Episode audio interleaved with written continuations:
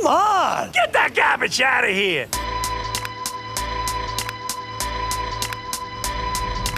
Welcome to the Walder Sportscast with your host, Chris Walder.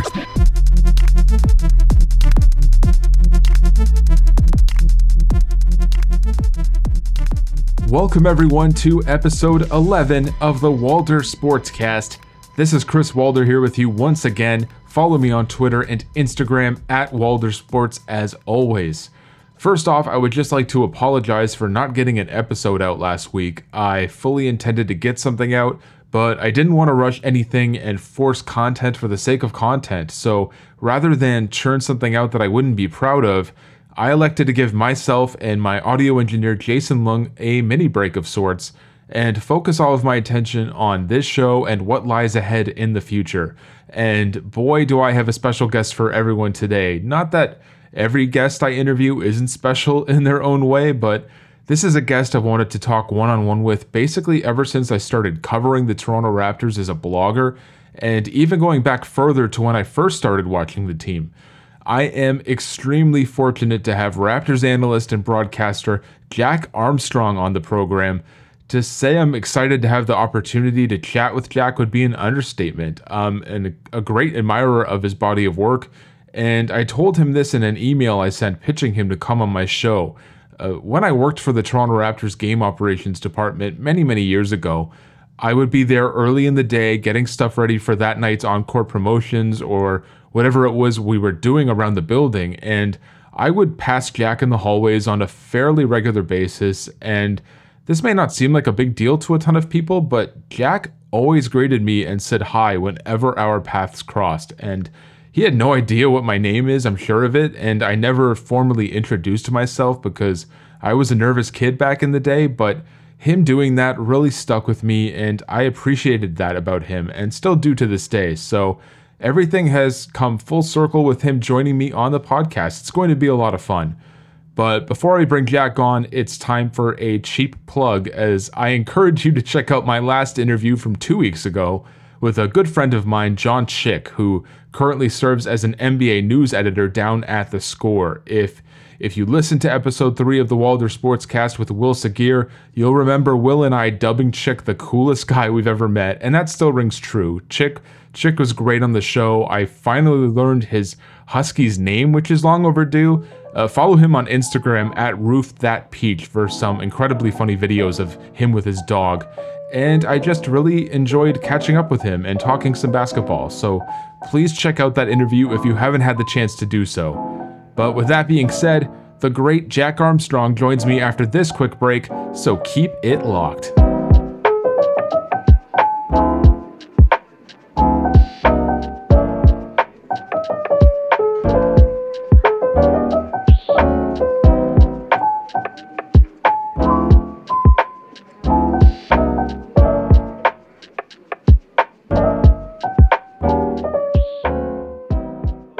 Now is Jack Armstrong, a Toronto Raptors broadcasting legend and one of the most generous people you'll find in all of sports media. Jack, thank you so much for coming on.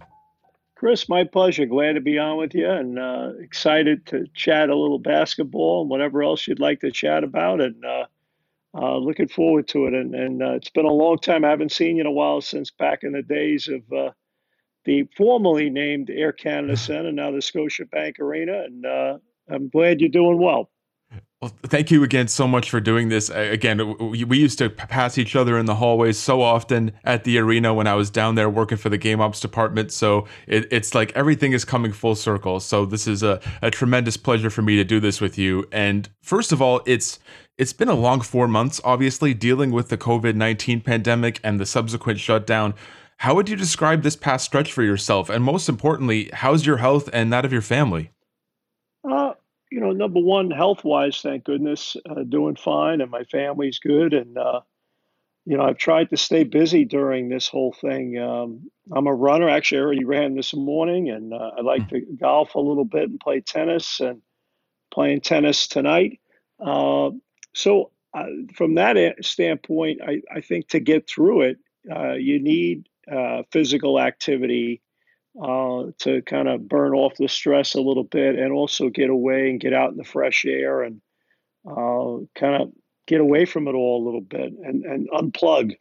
Uh, and then uh, it's just been a, a, time, I think, for all of us to reflect and uh, life has slowed down a little bit and uh, gives us a greater sense of of truly what to value and and what's important. And to me, uh, uh, you know, sometimes life takes a wrong turn in the right direction.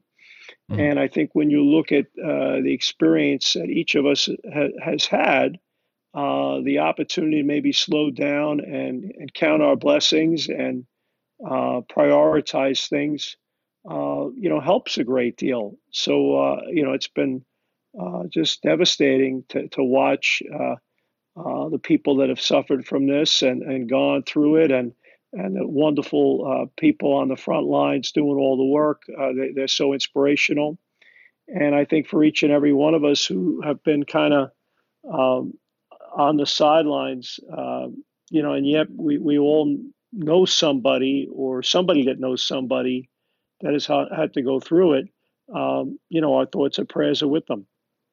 Uh, not to be overshadowed, of course, is everything that's going on in America right now, obviously, and Canada as well, with the Black Lives Matter movement following the murder of George Floyd in Minnesota. Uh, Jack, you have three black sons who you and your wife Dina adopted.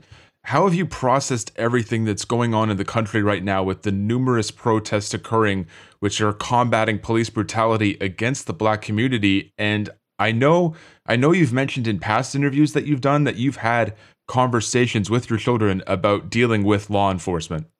Yeah, oh, absolutely. Um, you know, you, you have to have that. I mean, uh, you know, from my previous life as a coach, uh, you know, the majority of players I've had the good fortune to coach have been been black, and uh, you know, you spend time talking to them about their experiences, and and in, in addition, uh, you know, helping them through different things in their lives, and uh, having grown up myself in Brooklyn, New York, uh, you know, it, it's a obviously a melting pot, and uh, you know, you, are exposed to everything, which, in my opinion, I wouldn't trade for anything in the world. It was great uh, to to experience and get to know people of all races, creeds, colors, uh, you know, religions, you name it.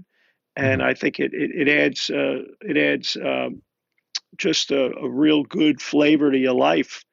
And uh, you know, so the same from my sons. Uh, uh, you know, it's just uh, you know, I worry about it. I think about it all the time. I've had the DWB talk with them driving while black and talk to them about, uh, you know, respect and and treating others w- with respect and and law enforcement uh, in all those types of things and so it's uh, uh, and you know they, they have each uh, gone to uh, gone to protests and uh, you know they they have they all have differing views on it and and you know in terms of the way to look at it and the way to solve it which I think is great and you know, so to me, I, I uh, it's been a it's been a difficult time, and it's it's such an unfortunate thing. And and again, I, I made this point earlier, I'll say it again. You know, sometimes life takes a wrong turn in the right direction.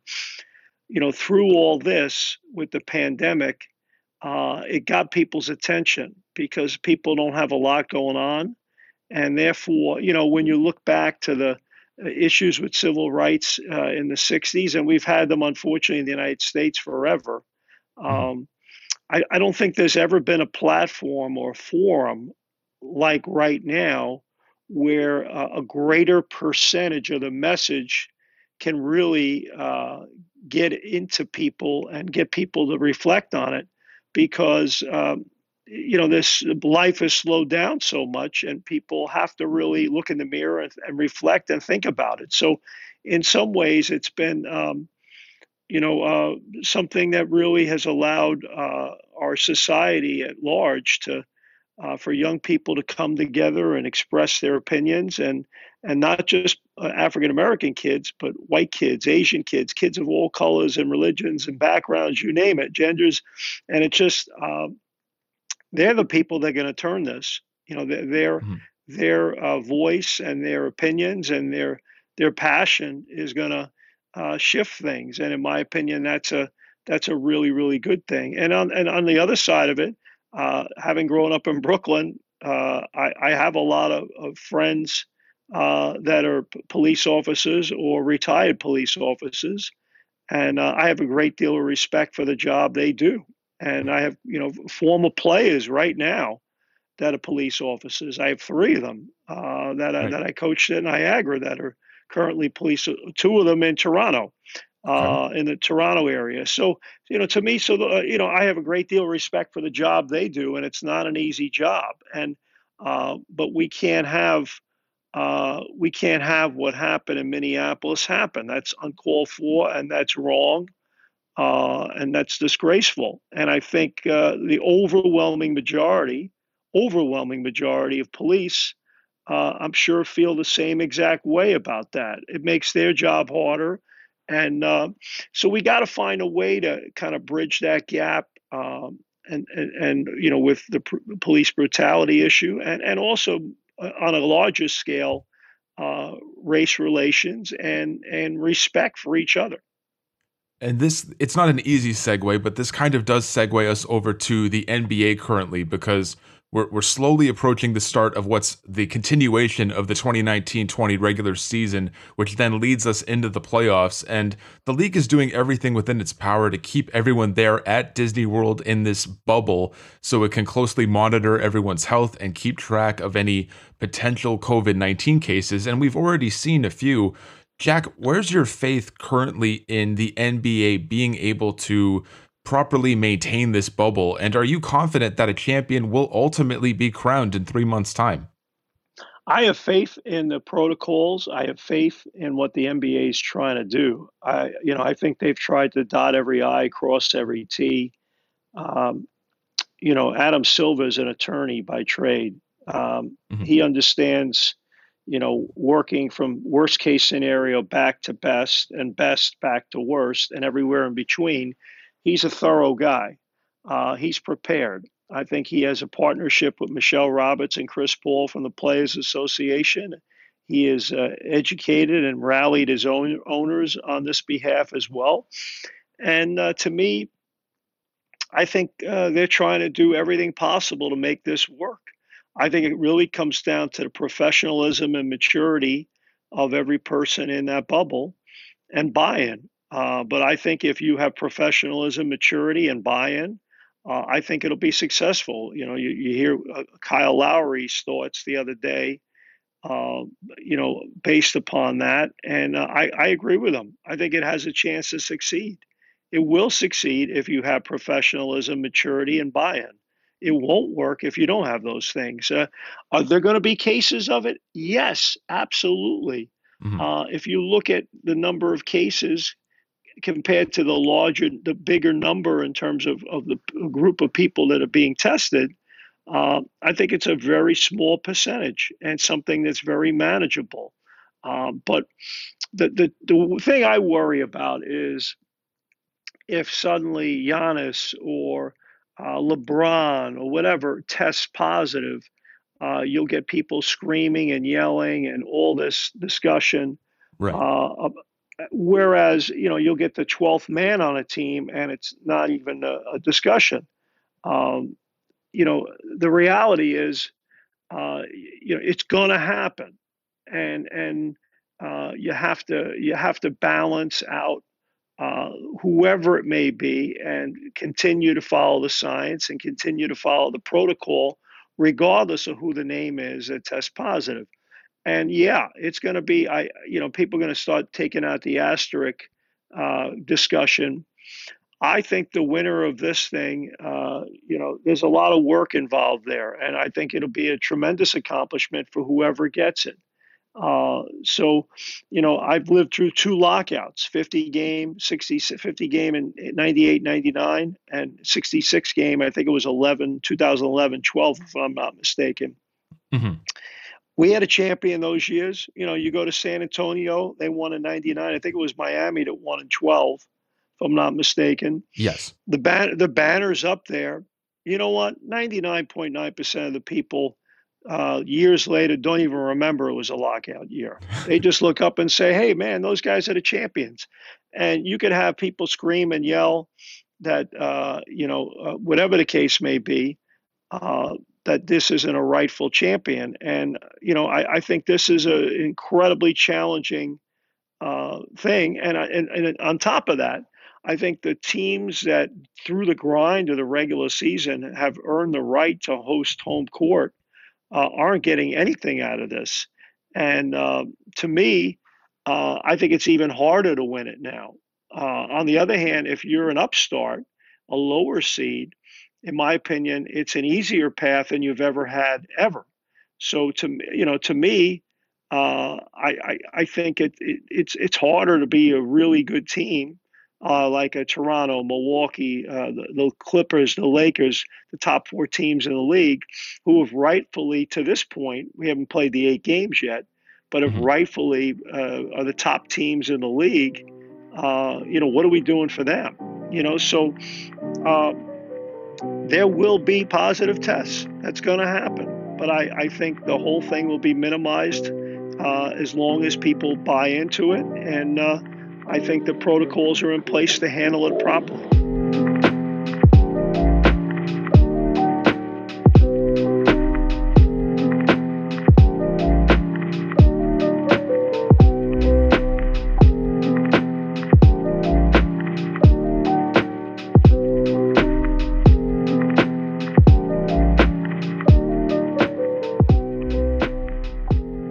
Speaking of champions, Jack, this has been more of a carefree season for Toronto Raptors fans in the sense that the team is coming off an NBA championship win, and there isn't that lingering will he stay or go storyline with Kawhi Leonard anymore, which is really nice.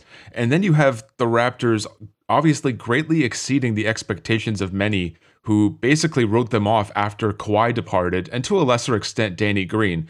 So, Jack, from from all of the seasons you've covered, where does this season in particular, which isn't even over, mind you, rank in terms of your overall enjoyment as both an analyst and a, just a fan of the game? Well, I would say this year might be the best one. as crazy as it sounds, you know, last year was a championship season, but I think there was a lot of tension and uptight people. Uh, where a lot of times when you won, it was relief rather than other jubilation and joy. You know, the only mm-hmm. times you know, you, you when I look back, you know, the game seven win against Philly, uh, you know, probably uh, game five and six against Milwaukee, and then uh, game six, obviously, in Golden State uh, to win the whole thing. But there were a lot of nights, and there were, there were a lot of great moments, uh, but there was a lot of pressure and expectation, and uh, people around the team were incredibly uptight. Uh, and I thought Nick Nurse did a masterful job managing all that. Uh, and and uh, it was it was a remarkable job that he did. Um, but I, you know, I'll never forget the last game the Raptors played. It was a, a phenomenal road win at Utah on a back-to-back. They played a Sunday night in Sacramento and had a tremendous, hard-fought win in Sacramento. You can fly into Salt Lake City, the two toughest places to play in the NBA are Denver and Salt Lake City, uh, on a back to back because you're at altitude. It's exhausting. Mm-hmm. And on top of that, it was the last game of a long West Coast road trip. Normally, you see teams that are going from east to west or west to east on that last game. They just want to get home. And uh, you don't necessarily get the best game all the time. And I thought uh, that showed once again uh, just the character and the toughness and the togetherness of this team. And I'll never forget getting on the plane. And there was a four day break. We weren't going to play again until that Saturday, March 14th against Detroit. And I got on the plane. I'm like, man, this is a this is a special group. I'm actually having more fun this year than I did a year ago. so uh, now I don't know how it's going to finish up, but to this point in time, this team has been an absolute joy. Where where do you stand on Pascal Siakam being thrust into this far larger role with this massive new contract of his? Because obviously there's a lot of hope that he can be a focal point of a team that competes for a championship. Although the Raptors, in my opinion, have functioned better as a sum of its parts with everyone stepping up, especially after the team got hit with a slew of injuries. Do we need to see a playoff run out of Pascal that doesn't have you know, Kawhi Leonard to fall back on to see the greater picture of what he can do as a number one option? Or is there enough there with his body of work to know that he's capable of being that guy in the years to come? Oh, he's capable. I mean, we saw it last year uh, during the playoffs. Uh, he had, you know, many moments where you looked at and said, "This young man's just keeps getting better." He's got a motor. He's got a great attitude. He's coachable. He's hungry. Uh, he's got his skill level keeps getting better.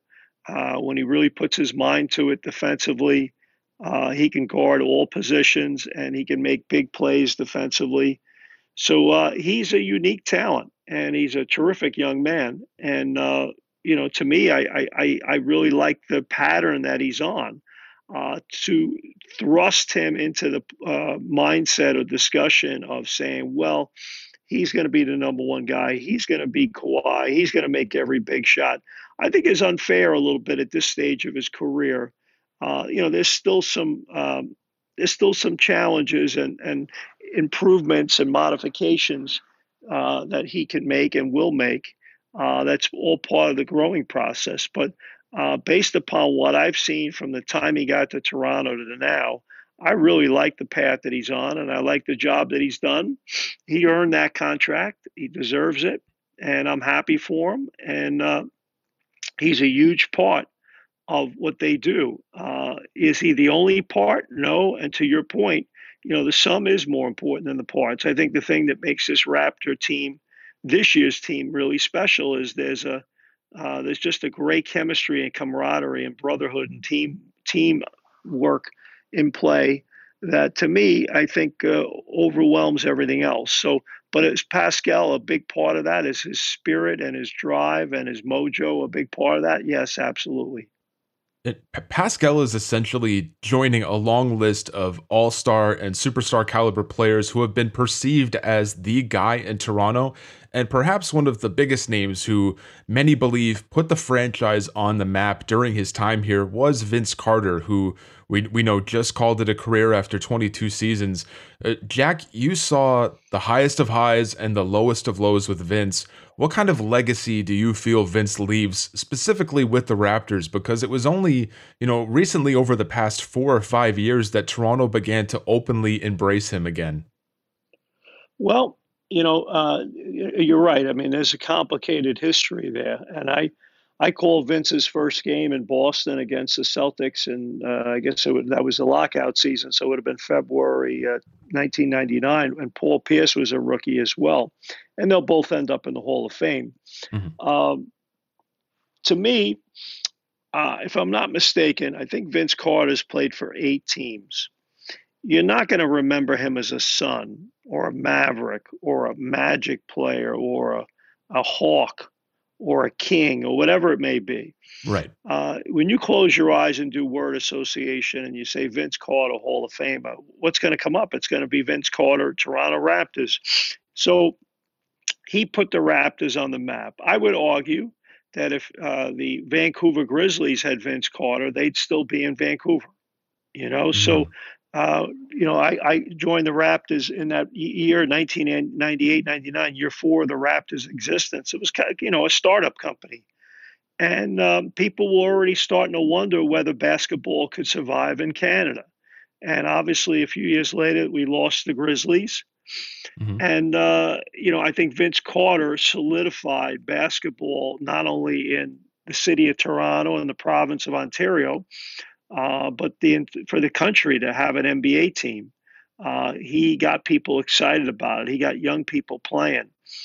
Uh, so yeah, you know, and I'm, you know, we've all seen the movie The Carter Effect, and uh, you, you see the Canada's number two in the world in NBA players, and uh, a big part of that is a lot of these youngsters watched him when they were kids. So yeah, there's no doubt he made an incredible impact on it. Uh, is he the all-time greatest Raptor? Uh, he's a, a, wonderful talent. He's right at the top of the list. I would put Kyle Lowry as the greatest Raptor. You know, I would say Kawhi Leonard had the greatest single season.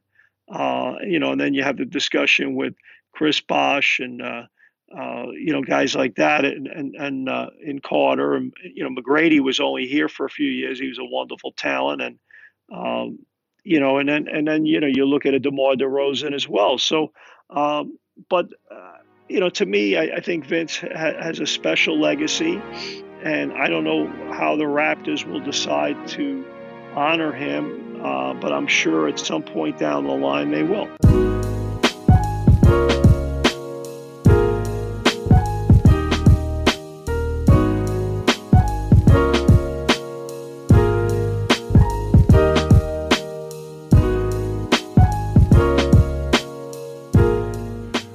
Jack, my friend, we're coming to a close here, but before I let you go, I just have some fun rapid fire questions to toss your way if you're game. Sure.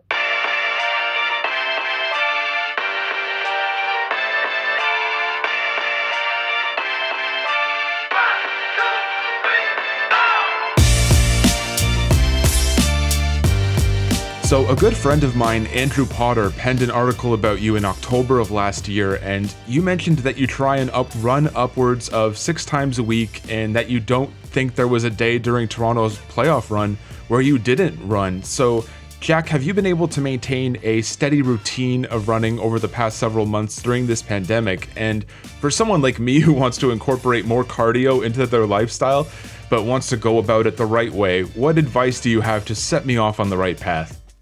You know, uh, I know. Actually, I never saw that article. I'd love to see it. But uh, uh, yeah, no, I, I have been running at least six days a week, and I would I would say uh, from the time I, from the actually from the start of the West Coast trip the Raptors went on, which would have been like February 29th or March 1st.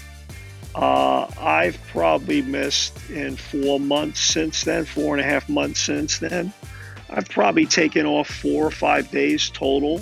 Oh, wow. Uh, yeah, I mean, I've been I've been going out every day. I mean, you know, I mean, like today I had a light. I did three miles today because I'm playing tennis tonight. Uh, but on a day, you know, I mean, I'm trying to do four, five, six, depending, you know, uh, depending on the day and depending on what I have going on at home and work wise and all that. But uh, I enjoy it. I just put my music on and I and I just lose myself in the music and plan my day and think about life and think about things. So I think it's great therapy. Uh, you know, I've done seven marathons in my life. I haven't done one in quite a while, but I've done New York four times, Chicago twice, and, and Boston was the last one I did. I think it was 2001, if I'm not mistaken. Um, and I've done a bunch of half marathons. Um, you know, and 10k, 5k races, all that fun stuff. Then you drink beer after you're done. All, you know, very, very social. Uh, but you know, to me, I, I, I, I think it's. Uh, the, I always say to people, it's a, it's great. I mean, my wife, she walks five, six miles a day. Uh, uh, she gets out and goes, uh, you know, and then when the gyms were open, she'd go to the gym religiously every day and, and uh, uh, works out religiously. But um, you know, walking's great. And then uh, if you get to a point where you feel comfortable, uh, run a mile. You know, run a mile and a half. Just build it. You know, it's interesting. People don't realize uh, training for a marathon. That's what it is. It's mileage per week. So you know, you start off. You might say, okay, I'm going to run uh, five days this week. So four of the days I'm going to do three miles. That's 12 miles and then you're going to do uh, a longer run. Maybe you'll do five or six. Uh, okay, whatever that mileage is for the week 16, 17, 18 miles that week. And then the next week you build to maybe 19 or 20 miles. And you keep building your mileage up. And, and you know, so it's the same thing if you're a beginner runner. Start off walking, try to run a quarter mile, a half mile, a full mile, uh, and just gradually build it up per week. Uh, and, and, you know, I, I, to me, I, I, just I've always done it, and I find it to be a great way to explore cities. Uh, you know, I have running routes in all uh, 30 of the NBA cities, uh, my favorites, and then I have secondary ones that I like to run, and okay. so uh, it's it's great. I love it. It's easily one of the most memorable post-game sound bites in Toronto Raptors history was when you were interviewing Hedo Turkoglu following a two-point win over the New York Knicks at Madison Square Garden. Aggressive. What was different for you tonight in terms of just setting the tone with your game in this game? Ball. The ball in your hands, and you did a lot with it. I got nothing else to say. You had the ball in your hands and you made plays. Yes, sir. Thank you. Thank you. And he uttered the word ball. Uh, Jack, describe what it was like being on the floor in that moment with Hedo and what was running through your mind following that one word answer. Well, excuse my expression, but I literally got caught in a shitstorm. Uh, you know, it was. Uh, uh, Hedo played really well that night, and obviously, um, when we travel on the road on our TSN telecasts, uh, we don't have a sideline person travel with us. So basically, I, I, sprint from the table out onto the court, and I do the you know interview with the player or the coach, whatever it may be. So I'm the furthest thing from uh, Jim Gray or whatever, you know, uh, some side, Ahmad Rashad, whatever. I'm the furthest thing from that as a sideline reporter. Those people are a thousand times better than me. So I just asked uh, Hedo a very innocent question, and he he uh, he says ball. So now you know I'm going, oh my God, you know, in my mind I'm going, I, there's crickets there. You know, it's like, what do I do here? Uh, and then I just asked the follow up question. I said, okay, well, you had the ball in your hands and uh, blah, blah, blah. And he goes, yeah, that's great. You know, something like he was very, and literally, uh, he was ticked off at his role uh, in the offense under Jay Triano. And Jay kind of was modifying some of the things that they were running at the time because quite frankly, in defense of Jay, uh, Hedo Turkoglu uh, came in, got the big contract, and wasn't in terrific shape, mm-hmm. and uh, I, was a disappointment, quite frankly. And um, you know, so uh, when you're not doing your job, and when you're not holding up your end of the bargain, it's very easy to lash out at the other person and say, "Well, they're messing with my game." No, how about looking in the mirror and saying, "You know what? I'm not playing to my capability. And when I will, then I have the right to demand the ball. So I literally got caught in the middle of a, a you know proverbial shitstorm between him and the coaches, and, and obviously, you know, and and you know, everyone got a great laugh out of it. Uh, you know, I kind of was the one standing there looking like a complete fool. Uh, but you know, you, you, have to laugh at yourself, and I did, and uh, you know, I, I did the best I could you know, and we're in the live television business. You know, when that when that light goes on, uh, nothing's rehearsed. You just roll. Uh, I'm a I'm an ad lib kind of guy, seat of the pants. Uh, sometimes that can be my biggest uh, uh, negative. Sometimes it can be a positive. But nonetheless, we're in the live event business, and I'm comfortable being in it. Um, so uh, we had some fun with it, and you know, within you know, a day or two, uh, you know, Hedo and, and Jay and, and Bryan Colangelo all were like, hey, man, that was, you know, uh, you know, apologies. And I was like, it's no big deal. I mean, we had a lot of laughs out of it. So, uh, you know, when I've seen Hedo since, I always say hello, and I've had a great relationship with him since. And, um, and obviously uh, Jay and Bryan as well. So, uh, but those, those things happen and uh, I'm glad it happened to me uh, because uh, I, I, had fun with it and uh, I feel like uh, I, you know, I had I'll never forget. I had a radio show in Toronto at that point on the Fan 590. Mm-hmm. Um, so I came in the next day. I know we were in New York. I think we flew back, and I was on the air the next day. And uh, you know, we had an incredibly fun show, uh, and everyone calling in and busting my chops, and uh, you know, it was uh, it was you know. So to me, it didn't bother me in the least. You, you know. Um, you got to laugh at yourself. And and I think the one thing I pride myself on is I don't take myself too seriously, and I don't walk around with a big ego, and uh, I try to stay humble. And I'm very lucky to be doing what I'm doing. And uh, so to me, uh, that was uh, one of those moments where you just say, "Hey, let's have some fun with it." Jack, can Toronto Raptors fans ever expect a follow up to the classic 2010 Christmas album From Brooklyn to Toronto featuring you and Eric Smith? And do you still own a CD copy of your work? I do. I own I own the CD copy of the work, and when I turn it on, uh, all the dogs in the in the neighborhood start howling. so I guess there's some there's something uh, uh, based upon the, my vocal levels that uh, totally mess everybody up. But actually, I've been approached uh, to do a Christmas album again. Um, so we'll see. Uh, I've already had a few discussions with folks in Toronto about it. And, um, you know, we thought we were going to do it this upcoming Christmas. Uh, it might be, it might not be till the following year. We'll see. But I, have had some people uh, want me to do one um, based upon, I guess, the last few years singing, uh, you know, during games and all that. And uh, if they ever listen to that album, I think they might change their mind. But uh, nonetheless, I, I, I, might do another one, and we'll see how that goes. But it was, I, I love Christmas. It's one of my favorite holidays of the year. And I've always, uh, you know, the games leading up to uh, the holidays, I, I, always belt out a few tunes, and so uh, I hope that hope I can be able to continue to do that. Uh, Jack, just a final few questions for you here. Um, some of my favorite interactions during Raptors broadcasts are when you and Matt Devlin invite Drake onto the broadcast whenever he shows up to the games. What are some of your fondest memories of talking with Drake, either on the air or even behind closed doors? Well, you know, my biggest, a few things with Drake.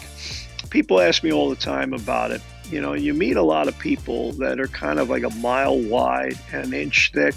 They know a, they know a little bit about a lot, but they don't know a whole lot. You know, mm-hmm. uh, that's not him. He's a smart guy, uh, and he watches the games like he's a fan of it. Uh, he tunes in. If he's traveling, uh, he's dialed into the Raptors. He is more than just some uh, famous guy who comes to the games occasionally. Um, he's really into it. Like he mm-hmm. can talk ball. So that that to me, I, I find really refreshing. Uh, I've had the opportunity to meet Spike Lee, and I would say he's the same way. I've had the opportunity to meet Jack Nicholson. I would say he's the same way. You know that these guys, yeah, they're famous for the, you know, what they do for a living, but they're real basketball fans, just like you and I. Like they, they love talking ball.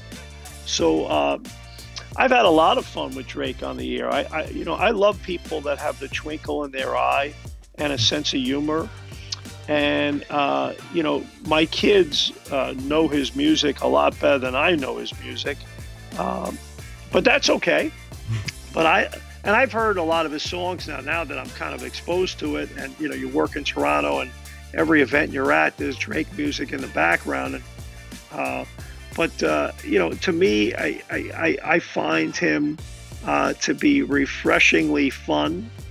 Uh, and has uh, you know just has a nice way about him. He's not a big timer. He doesn't walk in and you know he knows your name. He gives you a firm handshake, looks you in the eye. Uh, you can poke fun with him. You can bust his chops. He'll bust it back. And I, I find the guy to be a really nice guy and uh, carries himself the right way. And, um, you know, and obviously he's a, a major public figure. And, um, you know, there, there are the challenges of being that. And a lot of people that are, are, are, are not respectful of, of someone's privacy and I get all that. But I, I find him to be, uh, uh, you know, and I, have had the good fortune in this job and in my careers, you know, as a coach in this to meet a lot of amazing people, a lot of very successful people. Uh, but I, I, I, I, enjoy meeting him and, and chatting with him because um, he he doesn't, you know, I wouldn't say he doesn't he doesn't take himself too seriously. I think he right. he knows life is pretty good. He knows things are going well and he hasn't forgotten where he comes from. And I like that about him. And lastly, Jack, other than the shot, which is too easy, what do you think was the defining moment of Toronto's NBA championship run? Wow. Oh, a few things. I would say, you know, to me, the greatest wins are on the road. Uh, I, I, you know, I, I, you know, and that's why uh, I mentioned the earlier about Orlando and everything's neutral court. And don't forget the fact that the Raptors have the exact same record at home as they did it on the road, which is really, I think, speaks well for them in terms of, you know, what's the old line? Excellence is a habit, not an act. Yes. They have good habits. They win wherever they go. Uh, you could have you could have games on Mars. I feel pretty confident that they're going to be pretty good. You know, uh, so habits matter. Uh, you know, so winning on when you have a true road playoff game those are incredibly hard to win. I think that shows your championship caliber. So to me, game four in Philly, Uh, game five in Milwaukee, uh, to me, were just incredible uh, tipping point games uh, that really got you over the hump. They, and Kawhi in both of those games was remarkable. Fred Van VanVleet in game five in Milwaukee, big time. Um, and then you win all three uh, of the road games uh, against the Warriors in the NBA Finals, and they won the other game as well during the regular season in Golden State. They crushed them. The Raptors didn't have Kawhi Leonard. People have a short memory. The Raptors didn't have Kawhi Leonard, and the Warriors had their entire team, and the Raptors destroyed them. Oh yeah. Uh, and and you know, and people say, well, you know, if KD was here and this and that and the other thing. Well, I'm like, well, I watched the game where they had their whole team and they got their tail kicked. uh, you know, so to beat, you know, so I, I guess those would be the five playoff games that jump off the page. Game four, Philly. Game five at Milwaukee, and then uh, you know the three road games in the Bay Area. Uh, I think that showed you know true championship mettle and toughness and togetherness, and the fact that they're rightful champions. And uh, so I don't want to hear any of this nonsense uh, that people have you know, about whatever the war is, this, that, the other thing. The Raptors deserve to win that title, uh, and, and, they and they got it. They took care of business, so it was wonderful for them to do it. Who knows what'll happen this year? I think the Raptors are a definite contender. Uh, I like, you know, their chances of, of going deep. Uh, there's so many variables in play, not only for them but for the other 21 teams, and particularly, obviously, when you scale it down to the top eight teams that are going to have to go right. Uh, health is the biggest thing. Uh, so, but nonetheless, I feel very confident that what, what I see from the Raptors this season, and in a neutral court environment now, uh, I, I, feel like they have good habits on a daily basis that will will lead them to success. And I think the tough uh, remaining eight games in the regular season that they have, I think will prepare them well for the playoffs also it, it's it's just so nice to see a banner, a championship banner, up at Scotiabank Arena, and hopefully one day we can all go back there and see it in person. Uh, Jack, I thank you so much for your time today. I I grew up watching Toronto Raptors broadcasts with my father, and he always made it a point of emphasis during games to say how much he enjoyed your commentary and your many catchphrases, of course. So to be able to do this with you is truly something I'll never forget. So thank you so much for your time, Jack. It means a tremendous amount. Chris, my pleasure, and it was an honor uh, to be on with you. And I uh, look forward to seeing you soon. And, and be well and stay safe. And uh, uh fingers crossed, uh, we have some basketball coming up here in a few weeks, and uh, we're able to finish the season and then at some point start the following year. So uh, I'm looking forward to it. And and uh, enjoy the rest of your summer. Have a great summer. You too, Jack. Thanks again. You got it. And that was my interview with Jack Armstrong. He's not very active on social media, but you can give his clothing line Hello Jack a follow at Hello Jack, with Hello having three O's. And you can also purchase some signature shirts of his by visiting hellojack.entropyshirts.com. Uh, this was a definite bucket list interview for me that I'm so thrilled I had a chance to conduct.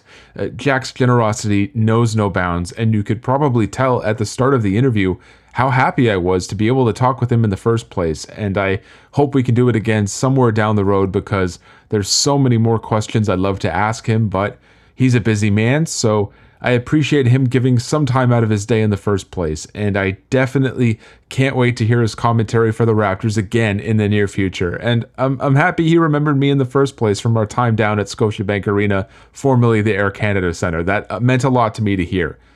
I'd also like to shout out my audio engineer, Jason Lung, as always, for tidying up my audio, adding in the music, and making this podcast work please hit him up on Twitter at JLung20 if you have any audio questions or concerns or would like him to work on your show or podcast.